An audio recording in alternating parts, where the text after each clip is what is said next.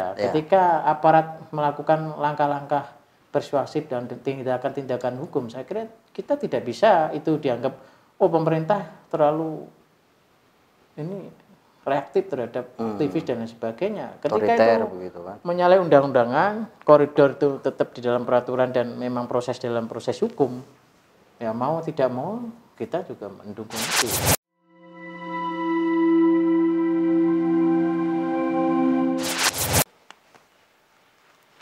Assalamualaikum warahmatullahi wabarakatuh, sobat monitor.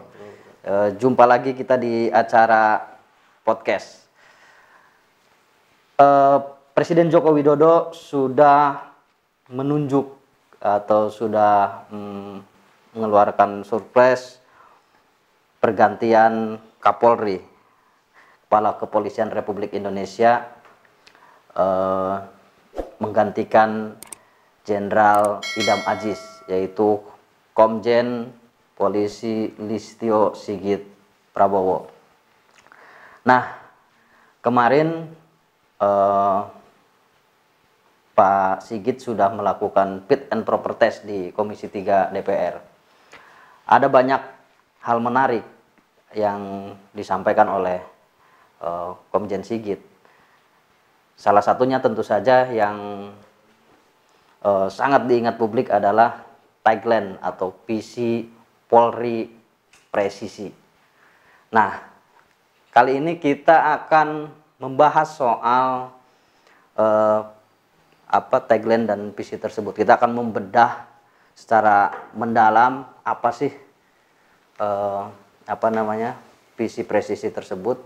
Kemudian seperti apa nanti kira-kira kepemimpinan Pak Sigit di Polri yang akan datang. Nah, saya akan membahas dengan ini ahlinya ahli nih. Ini seorang eh, pengamat muda, pengamat intelijen dan keamanan. Eh, beliau juga direktur eh, lembaga Center of Intelligence and Strategic Studies atau CIS sudah hilir mudik di berbagai media. Terpenting juga nih penulis buku ya, penulis buku Soliditas dan Sinergitas TNI Polri. Oh, ini bukunya nih. Nih sobat-sobat monitor wajib nih baca terutama pegiat pertahanan dan keamanan. Sudah tersedia di berbagai berbagai toko buku. Nah, mudah-mudahan kita dikasih. Oke, saya sudah bersama Mas Ngasiman Joyonegoro. Assalamualaikum Mas. Waalaikumsalam. Ini dulu Bung Sukron ini presiden mahasiswa saya satu angkatan di kampus. Jadi sekarang udah bergelut di media. Jadi seorang aktivis sekarang udah mengelola media luar biasa. Selamat atas prestasinya. Siap, siap, Mengelola Mas. media yang luar biasa. Terima kasih Mas. Siap, ya, cuman memang belum sehebat Mas Simon lah. Kita kan bonek. Ya. Bonek. bonek kata. Iya iya iya oke oke oke. Mas eh, kita ngobrol santai sambil ngopi. Ini Ya. terima kasih banget nih kopinya. Ini kebetulan kita di kantornya. eh saya biasa oh ya saya biasa memanggil beliau dan memang akrab disapa eh, Mas Simon ya. Jadi ini teman-teman ini di kantornya Mas Simon ini emang enak nyaman ya. Eh, kita sambil ngopi Mas. Ya. Kita ngobrolin eh, sosok Kapolri yang baru, Komjen eh, Listio Sigit Prabowo. Nah, eh, banyak mungkin publik yang ingin tahu mungkin terlebih dahulu ya, seperti apa sih eh, sebenarnya sosok Kapolri kita yang eh, baru ini, Mas. Gitu. Eh, saya banyak baca dari berbagai literatur dan media, ya Mas Simon banyak menghiasi eh, berbagai media, termasuk statement-statement terkait dengan Kapolri baru ya. Eh, karena kayaknya apa namanya eh, saya lihat memang Mas Simon sudah mengenal beliau ya semenjak di eh, Kapolres Pati kemudian ya paling tidak mengikuti lah Ya, jejak beliau kemudian Kapolda Banten Kabar Eskrim dan hari ini ditunjuk menjadi Kapolri monggo Mas Oke, terima kasih Mas Sukron. Oh, Bung Sukron aja nanya ya. kita sambil santai. santai santai Mas monggo monggo Kalau kita ngobrolin sosok eh, Kapolri Ya. mulai dari bagaimana Kompolnas memberikan rekomendasi dan menyetorkan nama ke Bapak Presiden sebelum akhirnya dari lima eh, komjen itu ditunjuk satu-satunya oh, yang ditunjuk adalah saya biasa manggil Mas Sigit ya. Oh gitu ya Mas. Jadi karena mungkin s- ini selain saya pengamat mungkin juga ini ya karena dulu banyak diskusi ya Oh, oke. sama teman-teman. Pas juga berarti diskusi kita karena kita menanyakan langsung dari sumber yang memang mengetahuinya kan begitu. Jadi eh, melihat sosok eh, Kapolri baru ini, saya kira proses panjang tadi ya, se- selain juga memenuhi syarat yang sudah eh, dilakukan eh, jejak profiling selama proses eh, Komponas memberikan rekomendasi dari lima kandidat itu, saya kira apa yang menjadi pilihan Bapak Presiden ini tidak eh, sekonyong-konyong lah. Oke. mau bilang itu masih muda kok yang dipilih. Gitu. Iya, iya. Mungkin menurut pengamatan dan analisa saya itu Bapak Presiden itu eh, yang pertama melihat sosok Mas Sigit ini sudah dekat dengan semua kalangan. Oke. Nah, itu terbukti saya menyaksikan sendiri ketika beliau masih menjabat Kapolres Pati. Mm-mm. Beliau ini selalu memang berkumpul dan berteman itu dengan semua kalangan. Oh gitu ya. Nah, Katanya memang terkenal dekat ya Mas dekat. ya. Oke. Siapa yang berteman dengan beliau ini sampai sekarang saya lihat itu awet gitu loh. itu Oh, tidak hanya teman-teman oke, dari oke. waktu beliau jabat Kapolres Pati, Hmm. tapi ketika beliau pindah di wilayah resort kepolisian lain juga bahkan teman-teman yang dari Solo itu saya lihat sampai sekarang juga masih berteman baik ya apalagi ketika beliau di Banten walaupun pertama kali itu di Banten ada penolakan yang luar biasa karena Banten ini kan tempatnya para ulama para masyaih para eh, inilah sesepuh kiai-kiai kok dikasih inilah ya. Isu-isu waktu itu isu sara sangat luar biasa tapi ketika eh, sudah tahu sosok Mas Sigit ini ternyata tidak membedakan suku ras dan eh, agama saya kira di situlah saya melihat eh, para masyaih dan eh, tokoh sekaligus para jawara-jawara Banten waktu itu akhirnya bisa sinergi dan Banten ternyata kondusif.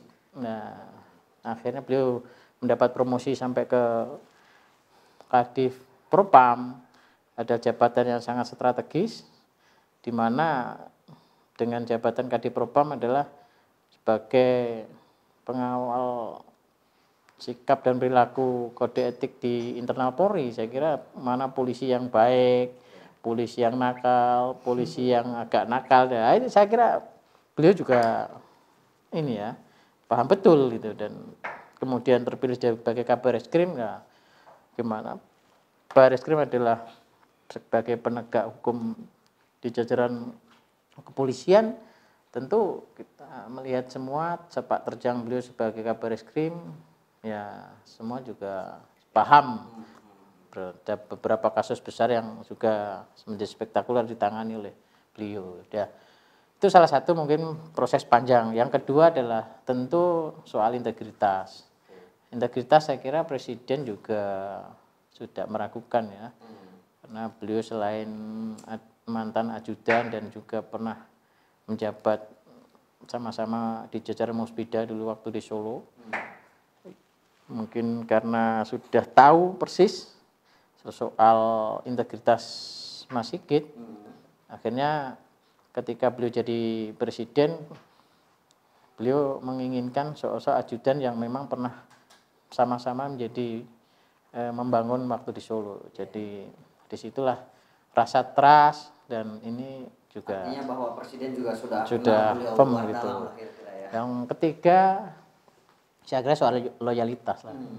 Selain tadi dikenal dan diterima oleh semua kalangan. Dan soal integritas, yang ketiga soal loyalitas. Loyalitasnya ya pasti karena beliau udah tahu presiden sudah paham sosok beliau ini. Jadi eh, secara umum bisa dikatakan pemilihan apa namanya Komjen Sigit ini sudah tepat ya Mas ya dengan berbagai tentu dengan berbagai pertimbangan presiden kan dengan berbagai pertimbangan yang tadi disampaikan oleh Mas Simon. Nah, eh, saya ingin lebih eh, apa namanya mengkaji lebih dalam nih Mas soal tagline atau visinya beliau nih, ya kan. Presisi itu kan menjadikan Polri sebagai institusi yang presisi. Nah, presisi itu produktif, kemudian responsibilitas Ya. dan transparansi berkeadilan.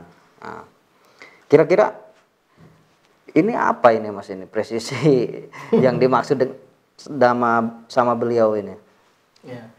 Kalau kita melihat apa yang menjadi paparan beliau kemarin di dalam fit proper test, semua komisi tiga baik pimpinan maupun anggota semua mengapresiasi. Mengapresiasi. ya. Akhirnya juga kita melihat di semua media ya. Cuma beda. banyak pihak juga yang mengapresiasi di luar kan luar di luar gitu. itu. Ada harapan baru ya. Jika dari transisi promoter sebelumnya oleh Pak Tito dan yang dilanjutkan eh, optim dioptimalkan oleh Pak Idam Aziz, sekarang karena banyak eh, perkembangan, saya kira mengikuti eh, perkembangan terkini, akhirnya kemudian eh, tagline presisi inilah yang dijadikan eh, kepemimpinan beliau di masa datang. Hmm. Ada beberapa yang menjadi eh, sorotan yang kemudian menuai apresiasi dari berbagai pihak.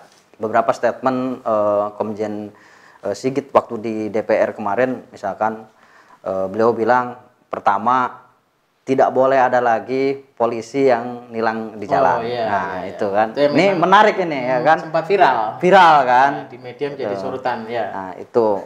Kemudian ada lagi pernyataan beliau, hukum tidak boleh eh, tajam ke atas, Ya. tumpul ke bawah. Ya. Kemudian ya tentu menjamin eh, kehidupan berdemokrasi, termasuk di dalamnya eh, apa namanya eh, menertibkan lah, termasuk di dalamnya menertibkan soal yang apa yang berkembang di dunia eh, cyber.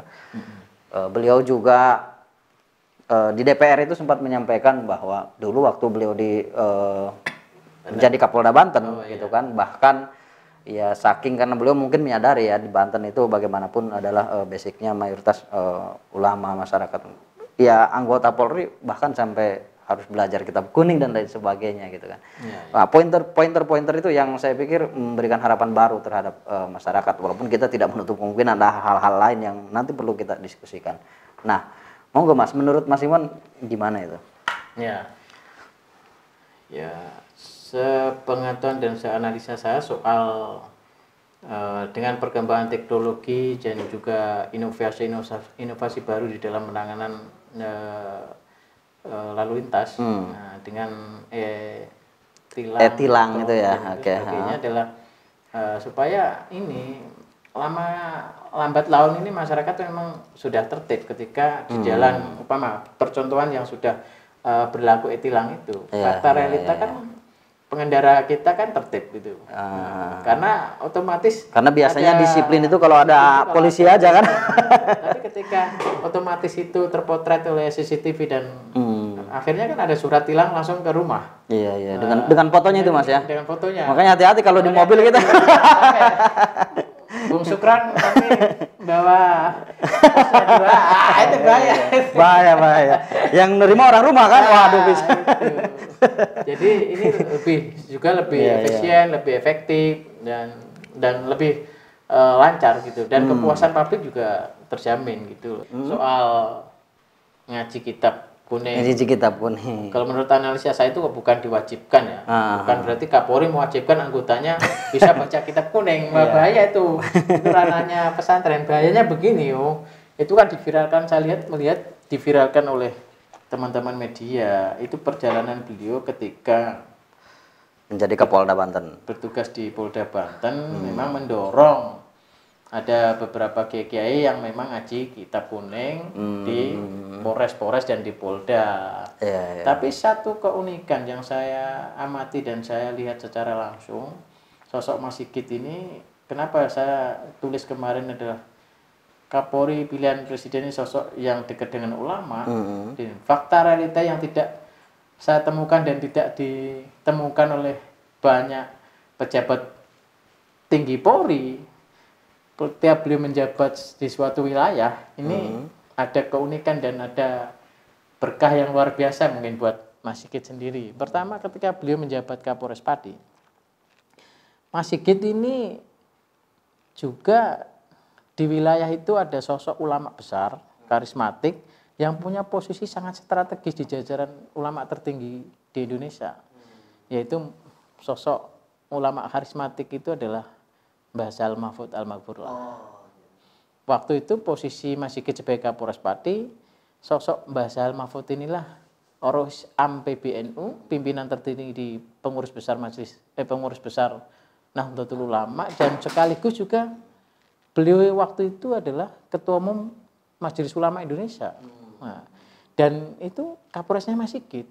Dan ketika beliau kondur pati apa kadang juga beberapa kali beberapa waktu sowan ke Kiai Sepuh, Kajen dan sekitarnya itu menunjukkan bahwasanya memang dari dulu tidak terus dibikin-bikin karena dulu di karena memang faktor ya pribadi beliau yang memang tadi saya bilang berteman dengan semua kalangan apalagi dengan ulama yang disepuhkan gitu. Itu saya tidak mengada-ngada wah saya blessing di media karena memang fakta realita memang Mas Sigit begitu. Memang seperti Ya, itu ya. seperti itu.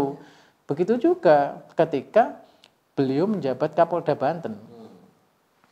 Waktu menjabat Kapolda Banten ada penolakan banyak ulama tapi ketika awalnya tapi ketika beliau tahu sosok Mas Sigit ini dekat dengan para ulama dengan Masyayikh NO waktu di Jawa Tengah juga dekat cuan dengan Gus Mus terus waktu di Jawa Tengah itu juga Habib Lutfi sering didatangkan untuk zikir dan dakwah kebangsaan waktu itu. Nah, ter- di Banten ini beliau juga menjumpai ketika menjabat Kapolda ini ada ketemu lagi sosok yang karismatik dan punya posisi strategis di nasional. Mas, saya ingin eh, minta pendapatnya terkait dengan eh, menjamin kebebasan berekspresi, menjamin kehidupan demokrasi kita eh, ke depan, gitu kan? Karena ya tidak sedikit juga yang mengkhawatirkan dalam tanda kutip eh, apa namanya Pak Sigit ini kan, karena ya dekatlah dengan RI 1 Oh. dan menjadi Kapolri. Nah ini jangan-jangan, jangan-jangan kan kira-kira begitu. Nanti setelah menjadi Kapolri yang beda, wah main ini. Walaupun beliau sudah mempertegas kemarin bahwa eh, ya beliau menjamin eh, salah satunya yaitu kehidupan demokrasi dan lain sebagainya. Tapi kadang-kadang kan ya mohon maaf dalam prakteknya Ya, ya, ya. selalu saja los. Nah, Mas Simon bagaimana melihat ah, tersebut hal tersebut? menurut saya, saya ini ya apa analisa saya ketika memang sosok yang seperti tadi banyak kalangan beberapa kalangan yang mengkhawatirkan ketika beliau memang ini pernah mantan ajudan yang memang dekat banget dengan presiden. Nanti akan membungkam para aktivis demo dan lain sebagainya. Saya kira kita ada koridor undang-undang ya. Hmm. Polri bertindak itu sesuai dengan undang-undang. Dan ketika melampaui dan menyalahi peraturan perundang-undangan kita juga masyarakat publik juga akan menilai dan pasti akan menimbulkan banyak protes di kalangan masyarakat kita. Apalagi era sekarang kan era keterbukaan, Ya. era informasi. Mau ditutup-tutupi kayak apa informasi ini bahkan sekejap juga Ya, bisa diketahui oleh masyarakat secara umum. Memang kan ada aturan main ketika apa tantangan yang dihadapi bangsa ini sangat kompleks, apalagi hadirnya era post truth ya, Hmm. di mana eh, yang ditandai dengan merebaknya politik identitas, eh, ujaran eh, kebencian atau hate eh, penyebaran berita palsu, hoax. Ini kan memang harus ditangani demi stabilitas keamanan negara. Jadi saya kira koridor itu undang-undang itu juga ada. Ya. Ketika aparat melakukan langkah-langkah persuasif dan tindakan-tindakan hukum, saya kira kita tidak bisa itu dianggap oh pemerintah terlalu ini reaktif terhadap aktivis dan lain sebagainya. Ketika Otoriter itu begitu kan. menyalahi undang-undangan, koridor itu tetap di dalam peraturan dan memang proses dalam proses hukum. Ya mau tidak mau kita juga mendukung itu. Tapi ketika langkah-langkah kepolisian dan eh, aparat kita juga menyalahi aturan, tidak sesuai prosedur hukum yang berlaku di kita, masyarakat saat itu juga pasti akan proses, protes. Dan ju- Pak Presiden juga tidak saya melihat itu sosok beliau juga tidak seperti yang Hmm. menyeramkan begitu apalagi kan beliau juga humanis. Ya, bahkan ya, ketika eh, kita ajak bicara itu ya udah tolong dibantu sesuai dengan apa yang berlaku Hmm. bahkan Mas Sigit sendiri di dalam visi misinya udah jelas ketika itu bisa dimediasi dan jalur hukum itu terakhir nah itu kan bisa didiskusikan dan bisa diselesaikan dengan win-win solution dan untuk kemaslahatan bangsa dan negara. Artinya selama Apa? dalam konteks demokrasi misalkan selama itu ya kritik terhadap pemerintah yang ya tentu sesuai dengan peraturan yang berlaku, tidak hoax dan Tidak speak lah. tidak ya, ya, ujaran kebencian. Ya itu terjamin lah terjamin. seperti ya. itu ya ya. Karena apa pun juga dalam koridor peraturan lah sudah jelas itu. Ketika polisi sedikit melangkah dan masyarakat mengetahui langkah-langkah yang prosedur yang salah juga sekarang protes juga semua langsung saat itu juga tahu. Jadi tidak bisa sembarang gitu. Mas, Visinya. berbagai apa namanya misi yang apa namanya dan visi presisi Polri tersebut, saya pikir eh, ya kita tahu semua banyak mungkin juga mengapresiasi termasuk eh, ya saya, saya saya pribadi sudah membaca itu sampai akhir wah ini luar biasa. Tapi bagaimana kemudian ini betul-betul bisa dijalankan oleh seluruh anggota Polri gitu kan. Artinya bahwa bagaimana kemudian Pak Sigit melakukan eh, konsolidasi dengan eh, anggota Polri agar visi ini betul-betul eh, berjalan kira-kira seperti itu? Ya, saya kira protapnya sudah ada. Dan eh, sistem di Polri ini kan jalan gitu. Dan ketika langkah-langkah inovasi itu dibutuhkan duwe- sesuai dengan kebutuhan di era perkembangan yang itu. Eh, kalau boleh dibilang presiden itu berharap ada kecepatan dan ketepatan ya saya kira memang harusnya ini menjadi sebuah langkah bersama konsolidasi internal terutama bagaimana mensolidkan crop bayangkara eh, supaya memang benar-benar solid. Akhirnya program kerja juga terlaksana dan tercapai. Itulah yang akan menjadi visi Polri ke depan. Harapan saya dan masyarakat Indonesia akan eh, mengawal apa yang menjadi programnya Presiden Nawacita. Tentunya itu tadi eh, sistem inovasi yang perlu dibenahi segera dilakukan. Dengan langkah-langkah yang kemarin juga sudah disampaikan dalam fit and. Tinggal bagaimana itu diaktualisasikan supaya bisa optimal dalam perjalanannya gitu, Pres. ke depan mungkin Sinergi dengan itu. eh, sesuai dengan bukunya Mas Simon ya yang luar Ya. biasa ke depan akan seperti apa soliditas dan sinergitas TNI Polri di bawah kepemimpinan eh, Pak Sigit TNI juga nanti mungkin sebentar lagi baru Soal ini memang saya selalu memberikan narasi. Kebetulan saya saya menangkap apa menjadi pesan presiden. Kita punya kedua institusi yang sangat luar biasa. Ketika kemarin kita melihat eh, rangkaian Perpres itu banyak Purnawiran TNI Polri yang terbelah, maksudnya terbelah dalam konteks saling dukung.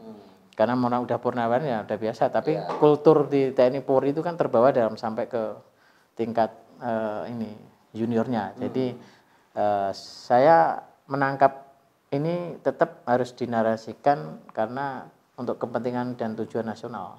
Jadi sinergitas dan soliditas, baik soliditas dan sinergitas di internal masing-masing, di internal Polri harus solid dan sinergi, di senior dan junior termasuk di internal TNI dan bagaimana integrasi sinergitas TNI Polri di dalam mengawal pembangunan nasional. Karena kita tahu ketika institusi kedua institusi ini ada keretakan aja, ini bahaya dalam menjaga stabilitas keamanan negara. Ketika kedua institusi ini dalam bahaya, tidak hanya bahaya dalam institusi kedua institusi ini, tapi negara juga dalam bahaya. Jadi kolaborasi, sinergisitas, dan soliditas dalam membangun bangsa saya kira tidak hanya TNI Polri, tapi bagaimana ke depan semua mengawal di dalam uh, visi presiden yang dituangkan dalam nawacita untuk menuju Indonesia yang unggul, Indonesia yang maju. Dan ya harapannya itu, iya. yang pasti kita ucapkan selamat untuk Mas Sigit okay. memimpin uh, dan bekerja mengharumkan klub Bayangkara. Itu dan bisa sinergi dengan semua komponen bangsa. Siap. Oke, terima kasih Mas Siap. Simon. Sama-sama. Terima biasa. kasih, luar biasa ini. Sudah buat uh, kita semua. Uh, teman-teman monitor, demikian pembicaraan saya dengan Mas Simon, pengamat intelijen dan uh, keamanan, penulis buku soliditas dan sinergitas TNI Polri. Bukunya sih banyak, bukunya banyak. Buku beliau uh, banyak sudah banyak menulis buku, ter terutama terkait dengan intelijen, keamanan dan uh, pertahanan. Tetap uh, jaga kesehatan, jaga protokol kesehatan. Pandemi Covid bahkan makin mengerikan. mengerikan. Tetap jaga jarak, memakai masker dan rajin-rajin mencuci tangan. Like, komen, dan subscribe channel YouTube Monitor ID. Kita berjumpa lagi di lain kesempatan. Assalamualaikum.